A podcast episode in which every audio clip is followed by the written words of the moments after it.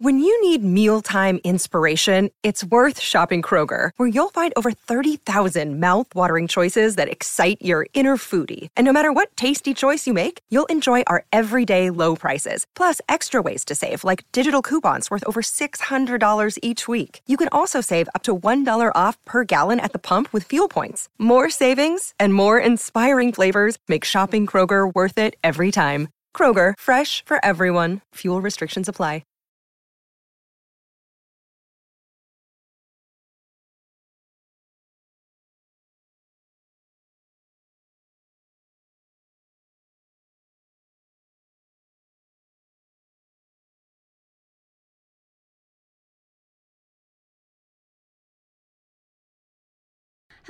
Everyone, and welcome back to More Than a Muse. I'm Stani. And I'm Sadie, and welcome back. It is Memorial Day weekend when this comes out, mm-hmm. so I hope everyone is enjoying. Hopefully, a Monday free work day. I'm working Memorial Day, I know, but hey. Oh, I have it off. Ah. I'm very excited. I made the mistake of requesting, or not requesting, of volunteering to work that day. So, Oh. oh well, but it's time and a half, so whatever. Hey, that's pretty good then. Exactly. But hey, we have a Welcome to More Than a Muse artist today, podcast, and it is a, think podcast all about women and the arts, hosted by we've. Stani and I Sadie. think so. Well, Join us as we explore what it's like being a female artist, examine modern day problems, and educate ourselves and you on important and forgotten female artists of the past. I know. The beginning of something new. Exactly. I was trying to think of yeah, what possible like art medium we haven't touched yet. And yep, the behind the mm-hmm. scenes movie world. I haven't done a lot of. And truthfully, there's not a lot of even women to pull from, which is even more mm-hmm. discouraging, but hey, anything Definitely. going on that we need to, I don't know, mention before we start? I don't think so. I mean, our episodes have been kind of out of order this month, if anyone's noticed. True. We had like the Met Gala episode that we pushed to the beginning of the month and then kind of did our artists at different time periods. But hopefully you're all like following along and enjoying it, even though it's been a little wonky. Mm-hmm. And last week we did our been great. Beyonce part two. So if you're a Beyonce fan, or even if you're like, I mean, I don't know who's not at least a little bit of a Beyonce fan, but I know. It was like, how can you make it through society without at least being a little bit of a Beyonce? I mean, fan? honestly. But hey, we've got a lot of information on her. Go back and do our part two series that we did on her because, yeah, she's amazing. Definitely. Yeah, it was cool to dive more into her background and everything instead of just relying on the little bit of information I do know. Yep, So. exactly. Well, today we are talking about Lina Wertmüller. Müller. It's a German last name. Well, it looks German, but she's Italian. Oh, cool. Her real name? Okay, I'm gonna. I, I listened to how to say it once, and I'm just now realizing that I have no idea. All right, her full name is Arcangela Feliz Assunta Wertmüller von Elgg Spañol von Braueich, perhaps. That is a very long name. Yeah, she has the name of a princess, and I've always wanted a long name like that. To you know, That's true. someone were to announce I me, I would sound like royalty. Yeah, I was about to comment. I was like, I feel like the only people that have names that long are royalty. Uh huh. Very fitting. that's what like my my parents didn't give me a middle name because they're like, "Oh, your maiden name will eventually become your middle name." And I've I've always been so upset about that because I was like, "Hello, I would keep my middle name and my maiden name so I could have four names and it would sound very regal whenever I was announced." But Yeah. anyways, now I just haven't And then it's funny name at all. because you haven't even Nope. changed your name. So now I still only have two names, but it's fine. plan foiled. Take that, mom and dad. I'm not taking my married name. I mean, to will be fair, you could go change your name and not even take your married name. You could just give yourself a middle name. it, that's honestly, I've been thinking about that, but I feel like there's a lot of extra pressure now with that. Giving oh, myself a middle Oh, name. Whereas the one that you're just assigned at birth. Yeah, less pressure. it's like that Friends episode when, you know, Phoebe realizes you can just change your name to whatever you want. And, yeah. anyways, chaos. There are consequences. though. Exactly. it's funny. Anyways, so she just went by Lina Wertmüller for the rest of her life. She was born August 14th, 1928. Just for a brief summary, and then I do want to give a little bit of a state of the arts as far as just like women directors in general. But she was an Italian film director and screenwriter. She is best known for her 1970s art house films, Seven Beauties, which is kind of like a genre bending World War II film. And for that movie, she became the first female director to be nominated for the Academy Award for Best Director in 1977. That's awesome. So that's kind of how I found her, and that's her significance. She was the very first woman to ever be nominated for this award. Other movies she's done is The Seduction of Mimi, Love and Anarchy, and Swept Away. Truthfully, I haven't heard of any of these movies, but I, I mean, either. hey, one of them was Oscar nominated. And then in 2019, she was announced as one of four recipients of the Academy Honorary Award for her career, and she was the second female director to be so honored. So she did a big, you know, she did a lot of cool things with her movies. And we'll talk a little bit about her live, but I want to talk a little bit about women in cinema. I mean, we talked about you know, the tropes and horror films. And we talked a lot about like TV tropes, especially with, you know, when we talked about like popular TV shows. But there are not a lot of women behind the scenes in movies.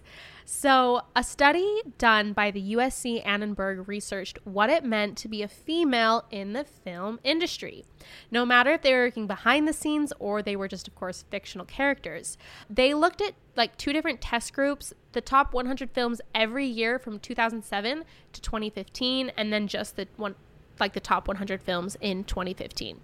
So, for the top 100 films in 2015, women were leads and co leads in only 32 of them. And then of the 32 films, only three of them included a race other than just being white. And then out of thousands of speaking roles, only 32 characters were in the LGBT community. And of those characters, 40% of them were racially diverse. So female characters were also three times more likely to be seen in a sexual context.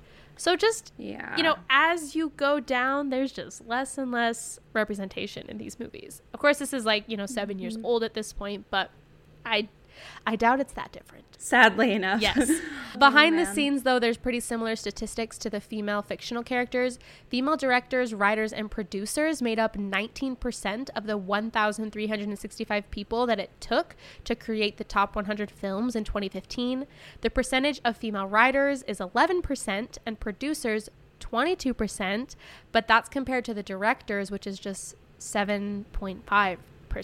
Yeah. So only 7.5 7.5% of all the top 100 films were done by women. But then, from the top 100 films of every year from 2007 until 2015, of those 800 films, 4.1% were directed by females. So, I mean, that's pretty dismal. That's insane. Like, yeah, I 4%. mean, it's no wonder that like the representation on screen is so bad when the representation off screen mm-hmm. is worse, you know, like they're not even having women in those seats to be able to influence what ends up getting picked. Exactly. And like of course not a lot of these women are being nominated because I think I mean, it's it's hard. Like when you don't see these women being recognized, you know, a lot in the best director category. It's like, oh, maybe there's comes the bias of maybe they're just not making good enough movies. But it's like, well, if only four percent, like there's just not a lot of options yeah. to go from, you know, of no. who is making good enough movies to be in the,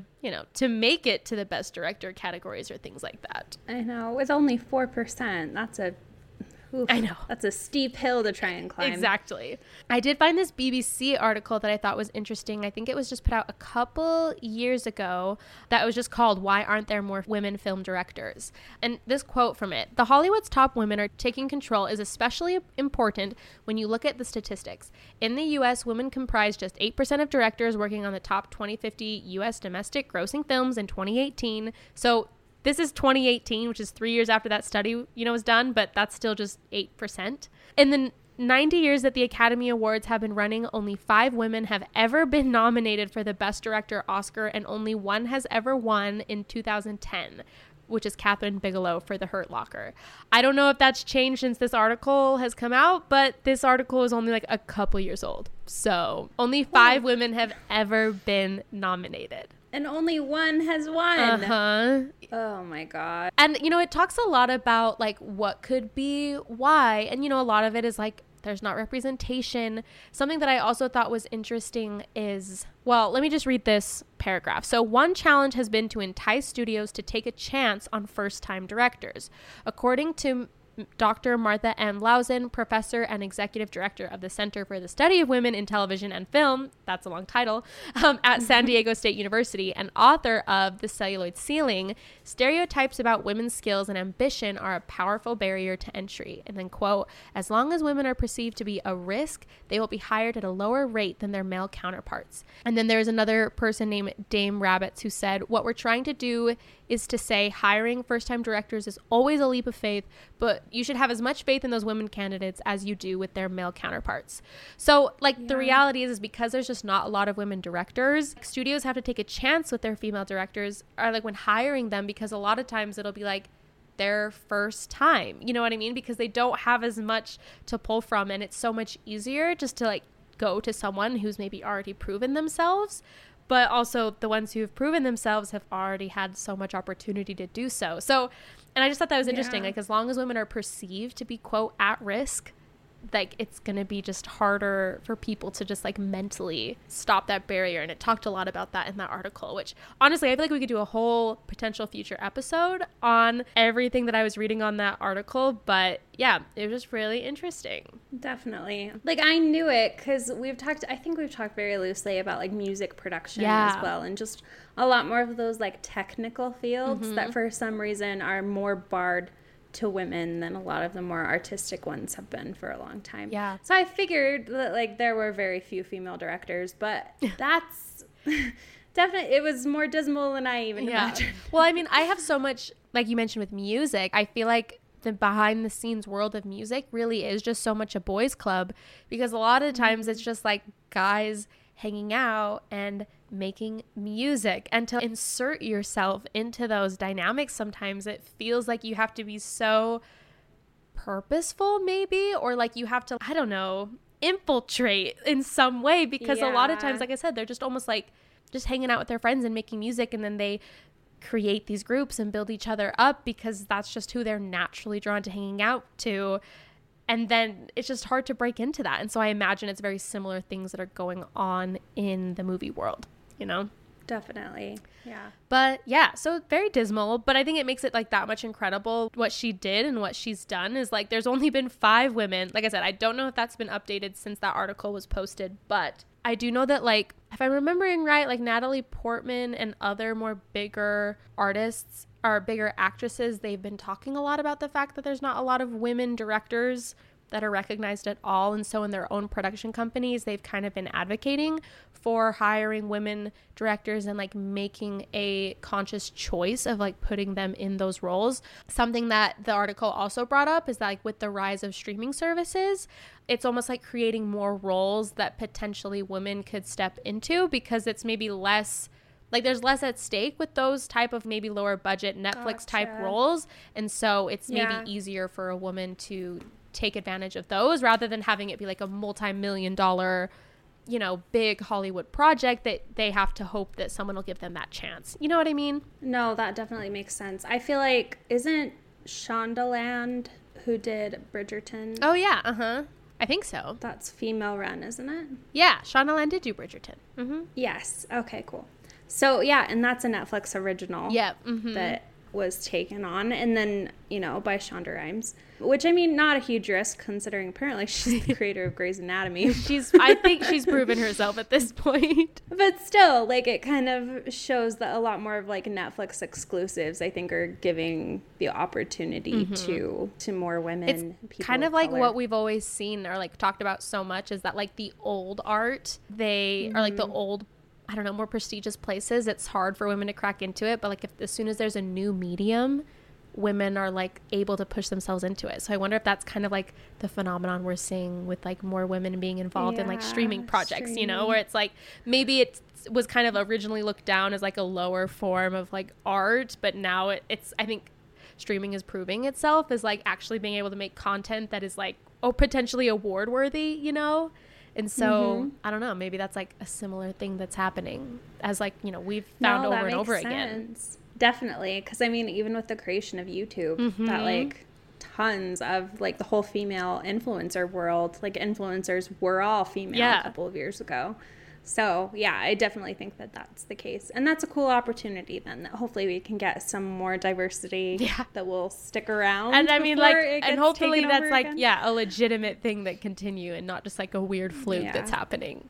Definitely. Anyways, so some dismal facts for you, but let's talk about Lina. So, mm-hmm. she was born in Rome in 1928 to Federico, a lawyer from Palazzo San Gervasio. Man, there's going to be a lot of Italian words, so forgive me. And then her mother's name was Maria Santa Maria Maruzio, who was also born in Rome. She kind of depicted her childhood as a period of adventure. apparently, she was expelled from 15 different Catholic high schools. Her family was Holy very cow. devoutly, like, very Catholic. But yeah, 15. There wasn't much more information as like what happened, but 15 different schools. So definitely a life adv- adventure. She also mentioned that during her childhood, she was infatuated with comic books and described them as like especially influential on her youth. There was a particular artist, Alex Raymond's Flash Gordon. She's kind of correct characterized his comics as quote rather cinematic and more cinematic than most films. So I think that's kind of like where she first got her, you know, artistic inspiration from was from reading these comic Yeah. books. But her desire to work in the film and theater industries took hold at a very young age.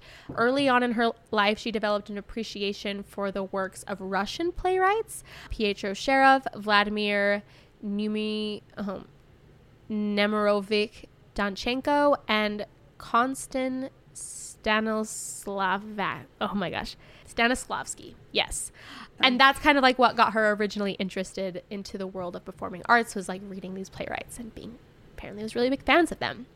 She hmm. went to a drama high school, and that's where she graduated from in 1951. Apparently, while she was in school, she produced avant garde plays, and then right afterwards, she like traveled throughout Europe, working actually as a puppeteer and a stage manager, set designer, and publicist. She joined Maria Signorelli's troupe in 1951, and now I wanted to do like potentially like found that name Maria Signorelli and I was like maybe we could do a whole episode on her. There wasn't that much information on her, but she was an Italian mm. puppet master who was known for her creations as well as for her sets and costume designs and like her valuable collection of puppets. So Cool. th- that's what she did immediately after high school. She went on tour with this puppet troupe and yeah, created the sets and stage managed all of their shows, which is so random but cool. But these interests kind of developed towards being like more interested in musical comedy and the other mm-hmm. being like contemporary Italian dramas. There was a Italian playwright and director Giorgio De Lullo whose work she described as serious and politically conscious.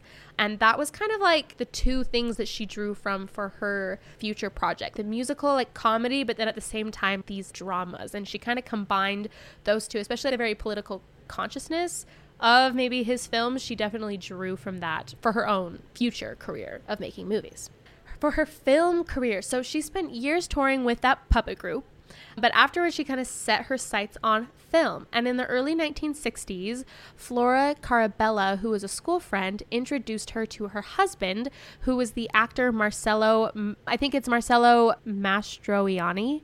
And then he introduced her to the film director Federico Fellini, and he's kind of like who would become her mentor. He actually hired her as an assistant director on his film Eight and a Half. That was like the major life changing experience that just opened up the world of film to her. So, because she got introduced to these people. Something that I thought was cool all of the movies she wrote the screenplays for, but they most relied on the talents of her two favorite actors. One's name was Giancarlo Giannini, which she usually kind of cast as like the hapless male chauvinist that was like victimized by the injustices of the Italian society. And apparently also he was usually like baffled by women. But then there was also another actress, M- Mariangeli Mulatto, and she was usually like the complicated love interest in the story. So hmm. that like Giancarlo, she had in so many of her movies. So in 1963, she finally directed her own film called The Lizards, which is like a study of provincial life in the vein of Fellini's I Vitelloni. I don't know. It was hmm. followed by another film she did that is apparently quirky called Let's Talk About Men, which was a study of sexual politics that hmm. foreshadowed her later explorations of the subject. Interesting. So, like, yeah, I'll explain the plot of her Academy Award nominated film. And she has like a lot of just interesting plots that are like politically conscious, that kind of examine like the sexual dynamic between men and women and like how you know like the power dynamics i think between the two if i'm understanding right i haven't actually watched any of her films now i feel like i kind of have to but also some of the plots mm-hmm. i'm just like interesting so yeah. Anyways, but throughout the 60s, she produced a series of these films. They were well liked, but they failed to garner much international success. One of these films, which was actually her very first collaboration with Giannini, the Giancarlo, it was a 1966 musical comedy, Rita the Mosquito.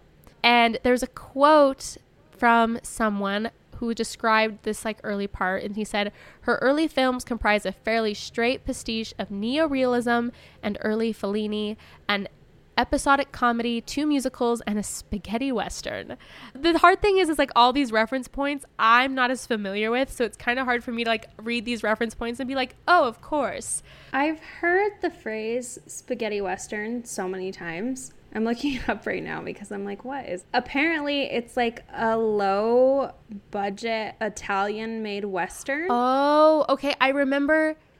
Oh, it's. Or maybe it's just a low budget film. Okay, it's based off of the low budget films that were made in Italy in the 1960s and early 1970s. And then that's why they call them a spaghetti because Western. Because they're filming like, in Italy. Yeah. Or because they're made the same way that those cheaper films in Italy were. Oh, see, that makes sense. Now I know the reference. There's a movie that Tarantino did, Once Upon a Time in Hollywood, and like the Western actor goes to Italy for a while to film like the oh. Western musical or the Westerns okay. in Italy. And they, I was like so surprised yeah. by it, but in the movie, it like talked about that that was like the thing to go do. It was like the lower budget version of yes. the U.S. Western movies or films, which is so funny. Apparently, there was like a huge market for westerns in Europe. Yeah, Maybe like the fascination with American culture. I mean, yeah, I saw a TikTok video of a girl singing a very beautiful Western song the other day about how she wished she was a cowboy, but she lives in England. So, I mean, I mean, it's still probably there a little if bit. If anyone over there is listening, I, from my very few times of visiting Wyoming or Montana, eh, personally, I'll, I'll pass, but who knows? I will say, though, the desert. That's true. Like, is beautiful. Like southern Utah. It is beautiful. Gorgeous. Doesn't really make me want to put on cowboy boots and a hat, but the cowboy I lifestyle I don't think is ever in my future, but you know. I get the romanticizing yeah. of it though, actually, now that I'm thinking Definitely. about it. I, I I do get it. Yeah. There's something romantic about about Definitely. it. Definitely. I don't know. Mm-hmm. We're going to take a quick break just to spotlight one of our new favorite women artists. So the one that I found is her handle on Instagram is Firecracker mm. City, and her name is Park Inju, I believe. She's Korean. It's all in Korean, but I clicked see translation, so it's Park Inju, and I think they're all pastels, but it's just the most beautiful, dreamlike Ooh, yes. illustrations. They're stunning, stunningly beautiful. Yeah. They really are. Like I don't yeah. have anything else to say. It's stunning. Yeah, just completely gorgeous. It looks like she's done some book covers, um, which is, oh, gosh, I would just love to own those mm-hmm. and just have them sitting around. You know, it's so pretty, as well as a bunch of other stuff as well. And let's look if she's got a website. Dang, it's all in Korean. Yeah, she has a YouTube channel, it looks like. And if you read Korean, then you'll really understand what's going if on. If not, you're going to have to rely on the C translation functions. Yes. But I love finding like foreign artists, you know, like it's always so fun to kind of see what's going on around mm-hmm. the world in the art world. So fun to follow, even if you don't understand everything. And thank heavens for Instagram C translation function captions. so we can at least yes. understand the captions. Anyway, I'm sure she has a website somewhere. It's just all in Korean, but you can check her out on Instagram and on YouTube. It's Firecracker City. So, today I have an artist. I found her on Instagram, but she has a TikTok. And the TikTok is very cool because this is like the kind of artist that you like want to watch her process videos. but it's Sabrina Epton art. She has original art and she has prints, but what I think is so cool is she also has temporary tattoos of her art. And if you like look at her art and then go to her tattoos, they are so cool. Whoa. These are like Uh huh. methodical. Holy cow. That's Can what you just I buy a think. cube? Or I mean, at least you can buy the prints of the cubes. But yeah, like I said, I would absolutely recommend checking her out on TikTok because I think the coolest part, and granted, it looks like she does post a lot of them on Reels, but like, I think the coolest part about what she does mm-hmm. is like the process of it all. It's so beautiful. It's so cool. Yeah. Also, you can buy. She has like a sphere, which is also really cool. It's like hard to explain that of like That why is is it cool. cool. that it's a cube and a sphere, but like just go go watch. It's Yeah. it's very cool. Yeah. You'll get it. Go I look at it, then you'll get it. And again, she's either on That's Instagram amazing. or on TikTok, and that's just Sabrina Epton Art. All right, now back to the show. But, anyways, so she got to start in the early 60s doing movies, but then the 1970s pretty much had the release of all of her most influential and highly regarded films, and many of which featured collaboration with that same actor, Giancarlo. There was someone who's, according to Geoffrey Nowell-Smith's um, book, Companion to Italian Cinema, 1972 marked the beginning of her golden age. So, beginning in 1972, her, her first movie that she made was The Seduction of Mimi. And then continuing until eight, 1978 with her movie Blood Feud, she released seven films, many of which are considered masterpieces of Italian comedy. And it was during this time that she saw critical and international success, gaining traction as a filmmaker outside of Italy um, and in the United States on a scale that, like many of her contemporaries, were just not able to attain for themselves at all. In 1975, Swept Away won top foreign film awarded by the National Board of Review in the United States. And the following year is when her 1976 film Seven Beauties, for which she became the first female director to be nominated for an Oscar. So, the plot for Seven Beauties is very, very interesting. So, it was written by her, and it's kind of, well, it's about an Italian man, just like a typical man, who deserts the army during World War II and then is captured by the Germans and is sent to a prison camp where he basically just does anything he can to survive. Through like the flashbacks, you kind of learn about his family of seven unattractive sisters and apparently his like accidental murder of one of his sister's lover. And then at one point he's imprisoned in an insane asylum and then he like volunteers to be a soldier to escape confinement. It's very interesting. What? Um, yeah. It did receive three other Academy Awards one for Best Foreign Language Film, and then it also received a Golden Globe nomination for Best Foreign Film. Basically, like, I think the, well, the, what the message of the movie is, is like survival. But I guess, mm-hmm. like, at the time of its release, it was controversial for its graphic depiction of Nazi concentration camps. There was, like, a certain person who admired the film's artistry, but, like, criticized its impression of the experience of concentration camp survivors.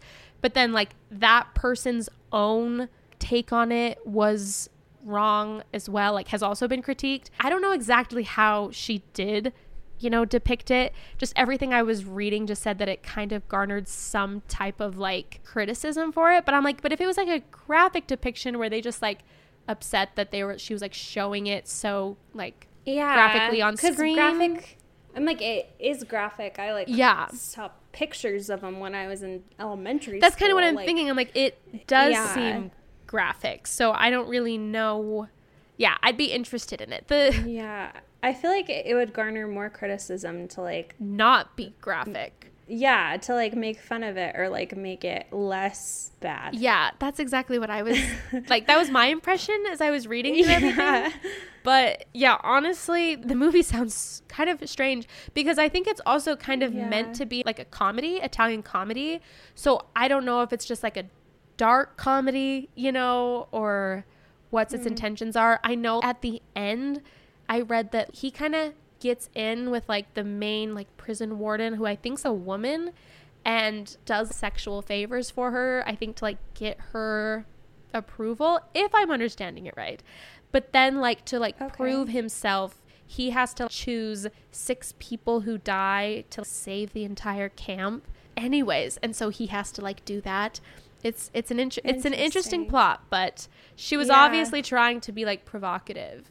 Clearly. I mean, Mm-hmm. and so yeah, that's what it's about. But afterwards, she did not win that year. But like I said, it is cool that she was like the first woman nominated. But after this, she signed a contract with Warner Brothers to make four films. Of them was her very first English language film called A Night Full of Rain. And it was entered into the 28th Berlin International Film Festival in 1978. But the film was just not a success. And so Warner canceled their contract with her. Ugh, lame. I know. Not every film's gonna be a that's hit. what I'm like. Was it that bad that they were like, "There's no potential here"? Mm, Goodness. I don't know. Apparently, her brand though of sexual politics encountered hostility from critics like Pauline Kael, Molly Haskell, and Ellen Willis, which, if I'm reading correctly, are all women. So, hmm. But they called her though a woman hater who pretends to be a feminist. So I think that maybe her portrayal of women and like the relationship between them and women and men was criticized. It's hard too because it's like I haven't seen the movies; they're all in Italian, so I don't really know. You know, I don't know if the criticism is warranted, but that was the take on her her art and her movies. So, something that I thought a funny little quote that I found was tiny and voluble with a fierce smile and instantly recognizable white framed glasses. Ms. Wertmüller disarmed criticism by unleashing verbal torrents of explanation in a gravelly alto. Vincent Canby, after listening to her hold forth during a publicity tour for her first English language film, The End of the World. Okay, Side note, she has the longest movie titles. I'll mention that later. But the full title is The End of the World in Our Usual Bed on a Night Full of Rain, which ended up just being known as The Night Full of Rain. But apparently, quote, she spoke with enthusiasm at such length and so articulately that to vary an old Hollywood joke, it seems Warner Brothers might do better to scrap the film and distribute the director.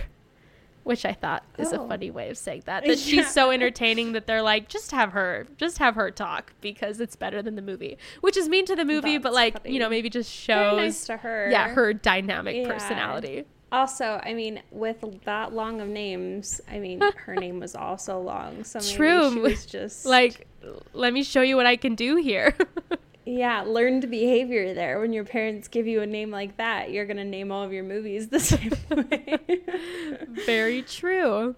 Okay, so in the 80s, though, she keeps making movies even if they're not necessarily like reaching the same peak of fame or international success that her previous movies are. Her 1983 film, A Joke of Destiny, was entered into the 14th Moscow International Film Festival, 1985, and then, and Camorra, A Story of Streets, Women in Crime, they were all entered into the 36th Berlin International Film Festival. In 1985, she received the Women in Film Crystal Award for outstanding women who, through endurance and the excellence of their work, have helped to expand the role of women within the entertainment industry.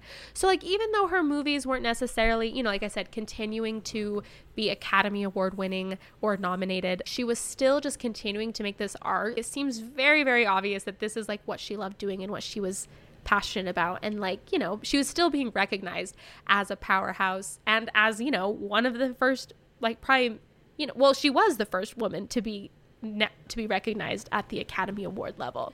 But during this period of acclaim she did you know fade out of the international prominence but she continued to release films well into the 90s some of these films were sponsored by american financiers and studios but they still failed to have the breadth of reach that her 1970s output did achieve. These films are less widely seen. This quote says that while they are less widely seen and were neglected or disparaged by most they are retroactively thought of as worthwhile. So they weren't Okay. recognized but like they're probably still just as good.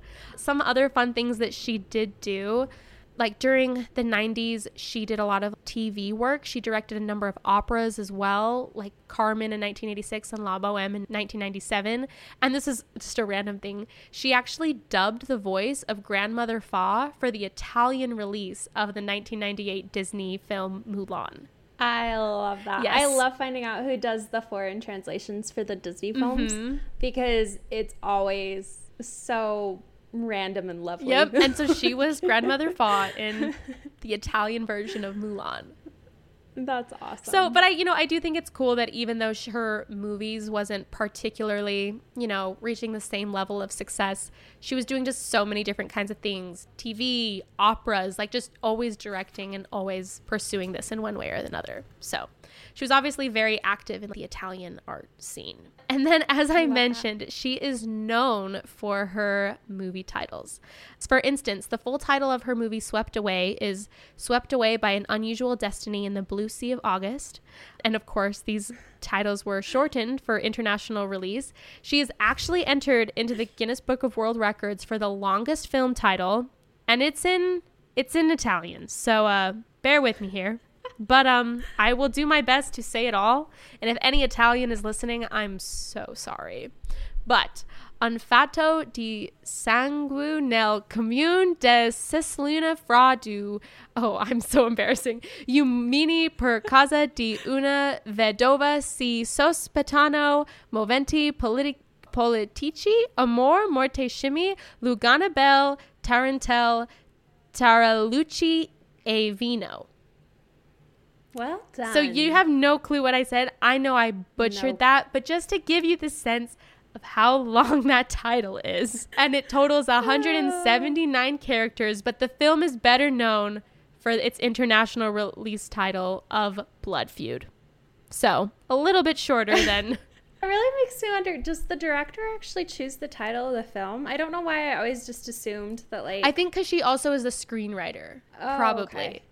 I don't know why I assumed there was like a huge team behind that. Probably because in order to name like the color of a bottle at work, yeah. it takes like. 10 well, I'm sure us. it's different if it's like a big Hollywood movie done by like a major studio versus like an Italian indie film, privately Yeah. funded movie. You know, like I'm sure that's probably the difference. I'm sure if someone's hiring her or like giving her the funding to make a movie, it's because they want her to make the movie, you know? Yeah. So that's probably how she continued to get away with it. I don't know, but it's so funny, I think. That's the best. Mm-hmm. So, a couple notes on her personal life. So, she was married to Enrico Job, who actually died in 2008, and he was an art designer who worked on several actually of her movies. He died in 2008, but she actually adopted Maria Zulima Job, who was her husband's child with another woman.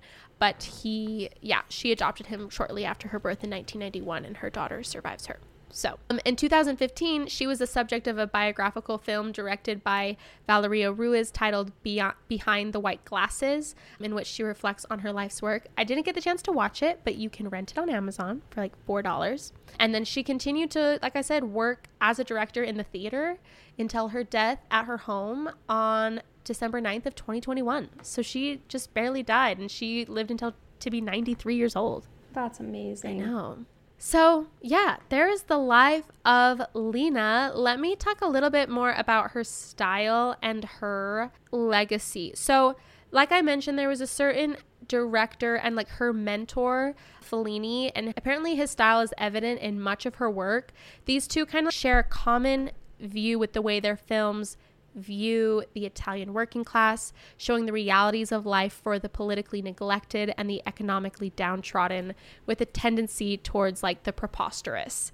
So I mm. think it's like, you know, like I mentioned, like her films are politically conscious, but they're also comedies. And I think they're comedies in the sense that, like, almost like in the way nine to five was just like so ridiculous, mm-hmm. you know, of like, how is this actually happening? Yeah. but but it's still kind of like with the undertones of like you know real issues at the same time though her work kind of exhibits a true adoration of Italy and its like locals and just like what makes that culture it.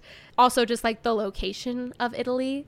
It talks about how elements of film's locations with cinematography that presents the camera's subjects with a colorful extravagance that idealize the distinctly Italian settings of her films. I thought that was a nice way of putting that. Love Another that. thing that I thought was cool is that you can definitely tell that she has a big background in theater and she would like use the camera in a way that like emphasizes performance and like the grandiose comedy of her characters kind of like near constant state of emotional frenzy um, much hmm. much of her work apparently uses former formal film tactics to dramatize the misapplication and destructive qualities that political ideology can have on individuals, kind of satirizing common conceptions of revolution and the political status quo in the process.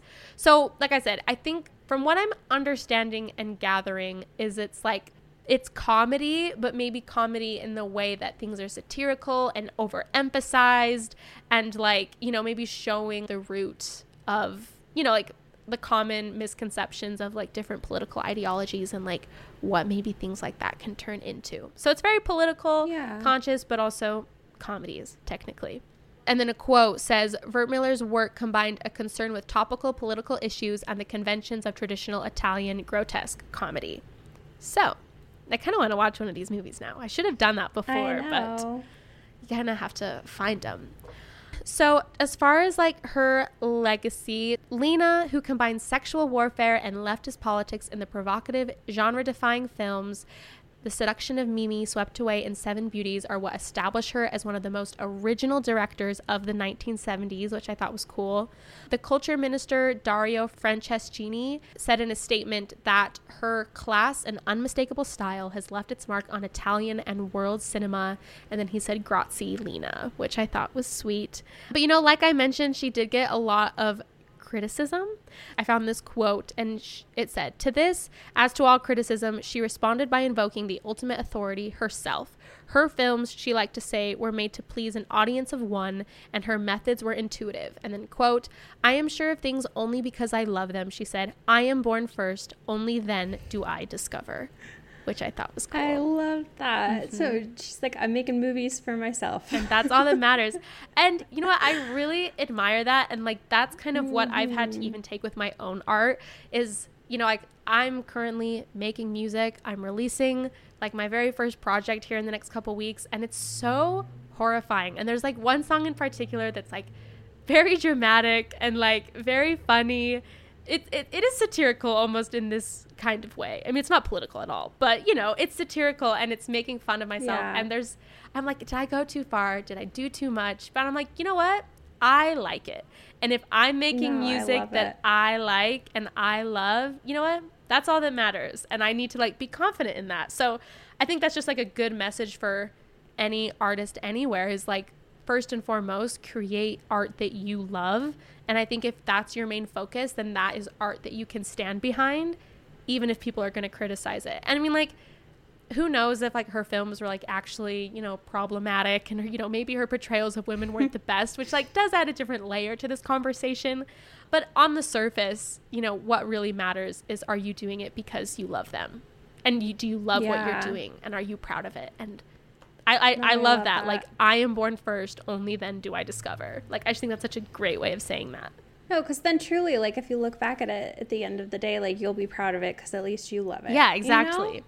Yeah. Whereas if you're shaky on it, then yeah, it's probably gonna hurt a lot more when someone else doesn't like it either. Yeah, and like it goes back to like what is art really? Like it originally was a way for people to express themselves. It wasn't done you know, I mean, it is done now, I think, with the purpose of being recognized, but like that's not why humans in the first place started creating art. So it's like, you know, go go to your inner roots of humanity and think, hmm, how how do we do this? And yeah, yeah, I don't know. It, it was a good reminder to me of like reading this. And like I said, I don't know. I don't want to speak on like were her films problematic or not. I don't know. I didn't watch them a lot of the things mm-hmm. mentioned that she got a lot of criticism, but the truth is, is a lot of the women that we've studied, they also got a lot of criticism that they absolutely didn't deserve. And I'm sure compared yeah. to like what men were doing at the time too, you know, it probably wasn't like she was the only one worthy of criticism. So, yeah. No, definitely. I think retroactively we could look back and criticize everything for not being feminist enough, mm-hmm. but they were working with what they had yes. and yeah, it still took a lot of work to get to where she was as a female director. Yeah. And like what an incredible legacy to like be one of like five or to be one of so yeah. few and to be the very first. Like that's just incredible.